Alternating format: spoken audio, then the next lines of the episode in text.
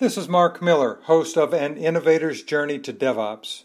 An Innovator's Journey is a series of interviews profiling software development thought leaders and DevOps practitioners. We highlight real people, real stories, and real solutions for building modern software. In today's journey, we talk with Tina Donbeck, Director, System Configuration and Automation Delivery Division for a United States federal agency.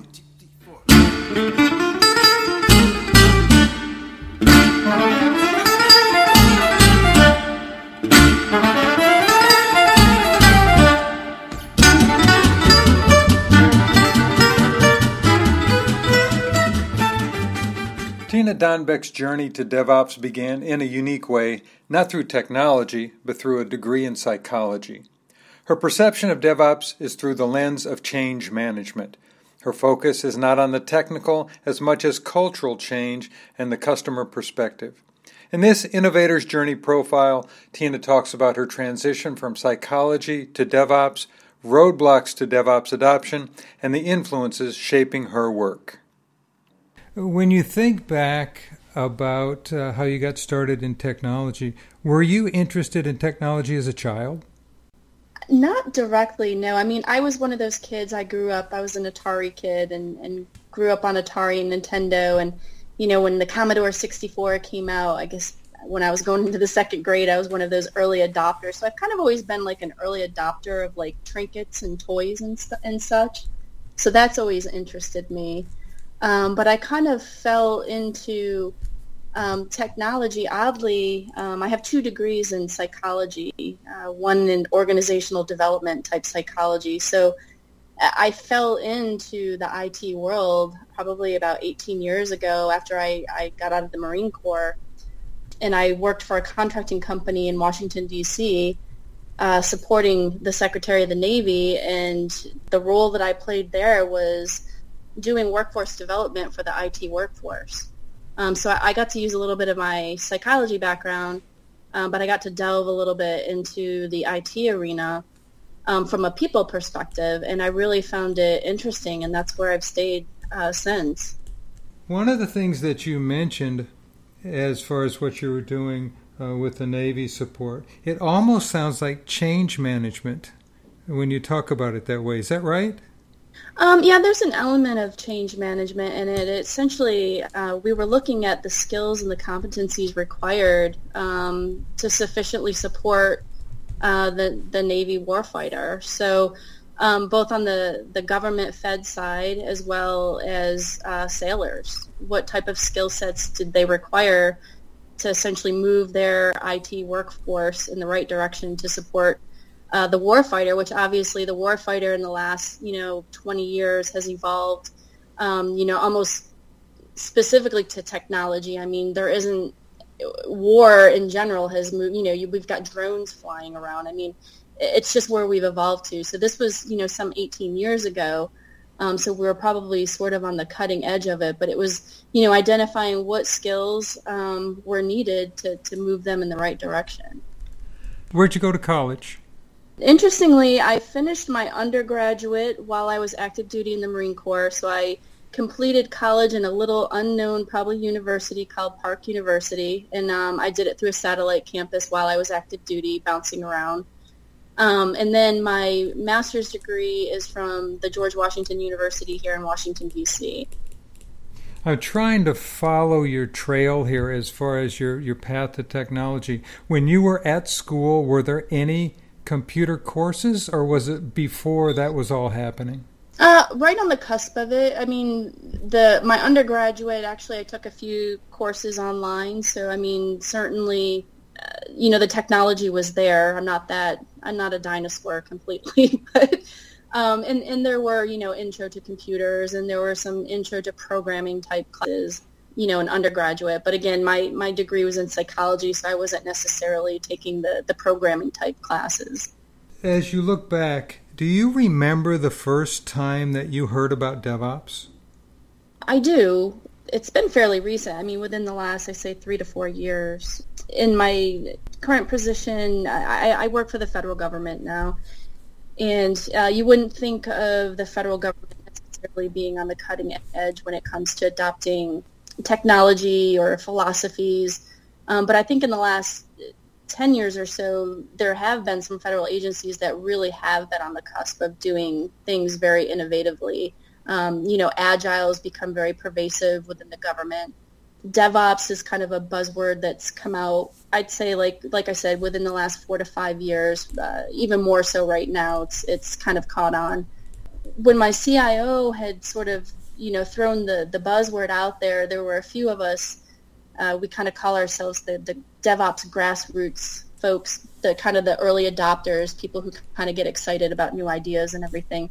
A group of us kind of globbed onto it, and we kind of ran with it. Not, I won't say we had a whole lot of direction on where we were taking it, but it's kind of been a, an interesting journey as how it's evolved over the last couple of years, and we've seen some really some really cool things, at least from a cultural perspective, in adopting it, as well as from a process perspective, we've really seen some maturity in our development and release efforts.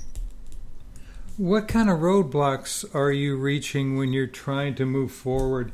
I mean, there's problems that I hear a lot about political issues as far as people not understanding this new type of development. Are you hitting any roadblocks?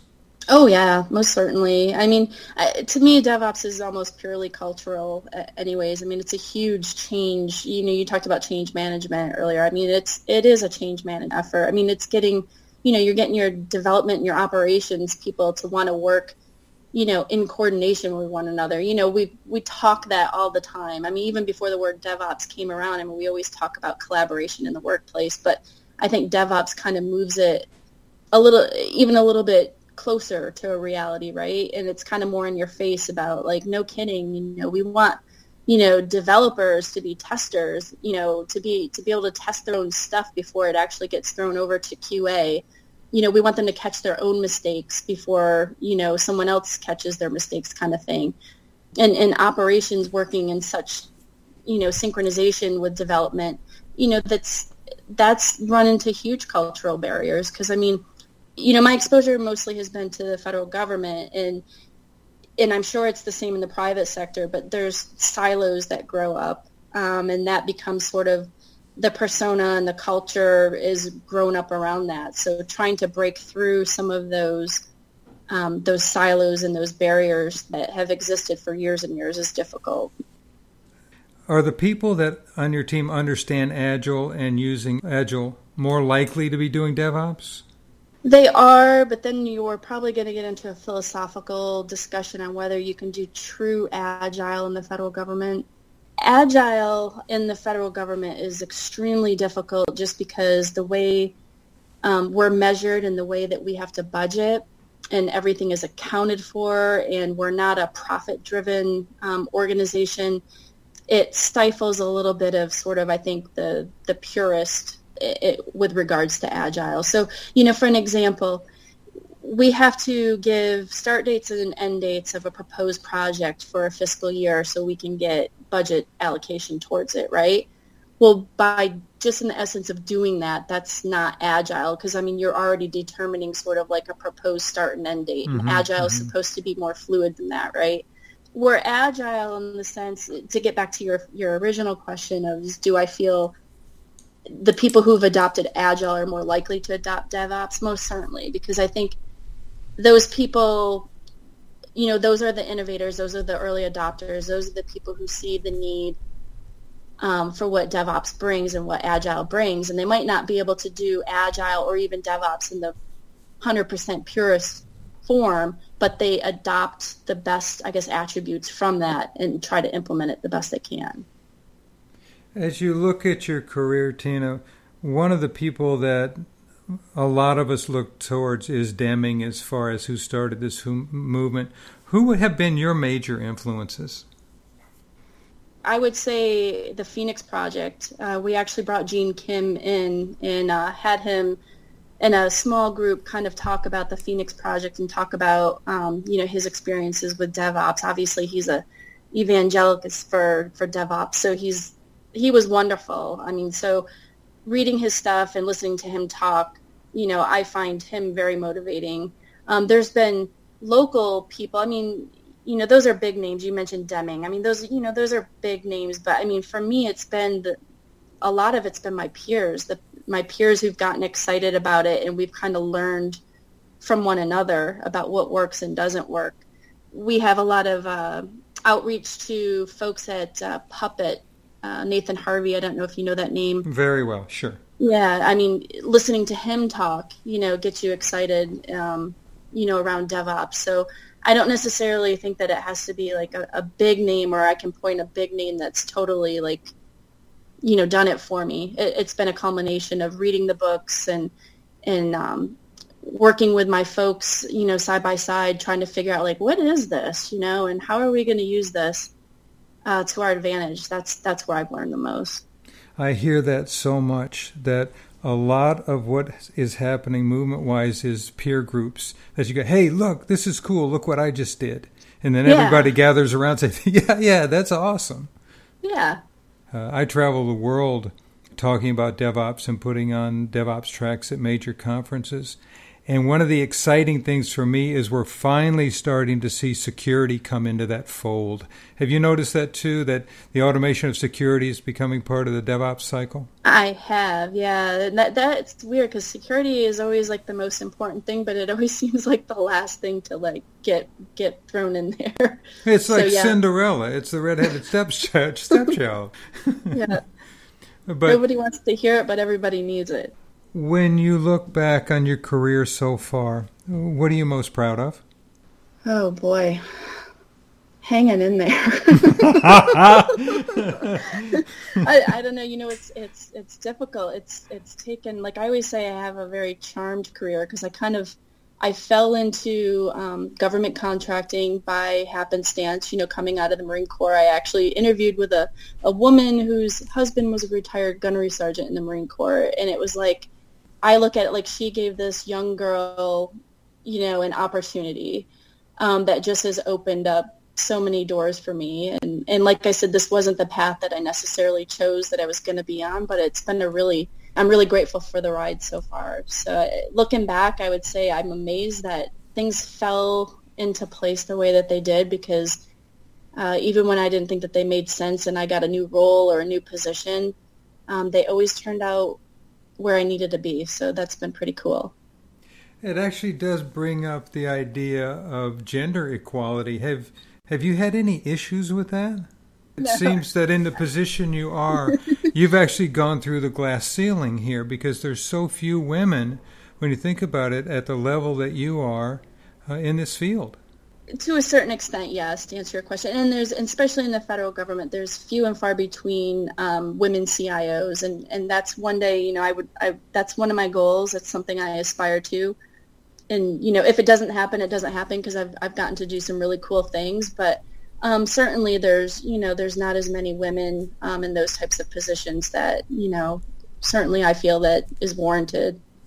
Um, I've come across some really brilliant uh, women that have crossed my path, and equally, I've learned some from some from some really brilliant men as well who are doing things really, really well. And oddly, you know, sometimes you learn most from those that are doing things really poorly. I've had those experiences as well. When you look back a year from now, what do you hope to have accomplished within the next year? Interestingly enough, I've uh, I've taken on a new role within my agency that I, where I work now, and I've I've moved away from um, the CIO shop actually over to the customer side of IT. Um, so my hopes in the next year is to be able to help from the customer perspective, drive the importance of DevOps, drive the importance of that type of collaboration because they're kind of floundering right now, and they have been uh, for for a few years, and and they kind of feel like they haven't been delivered what they've asked for out of um, the IT shop. So it's my hopes that a year from now that I'm able to say and be a part of a team that's kind of helped move them forward uh, further than they've they've ever been.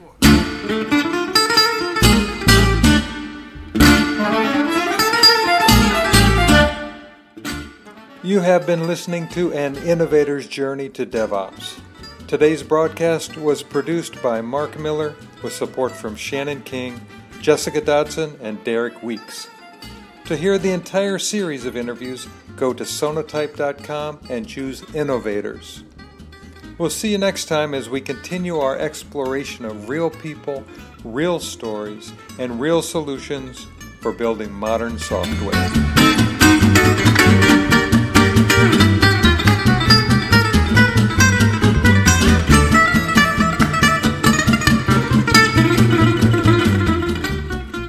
And finally, thanks to George Cole and his quintet for taking us home with a little gypsy jazz. Take it home, George.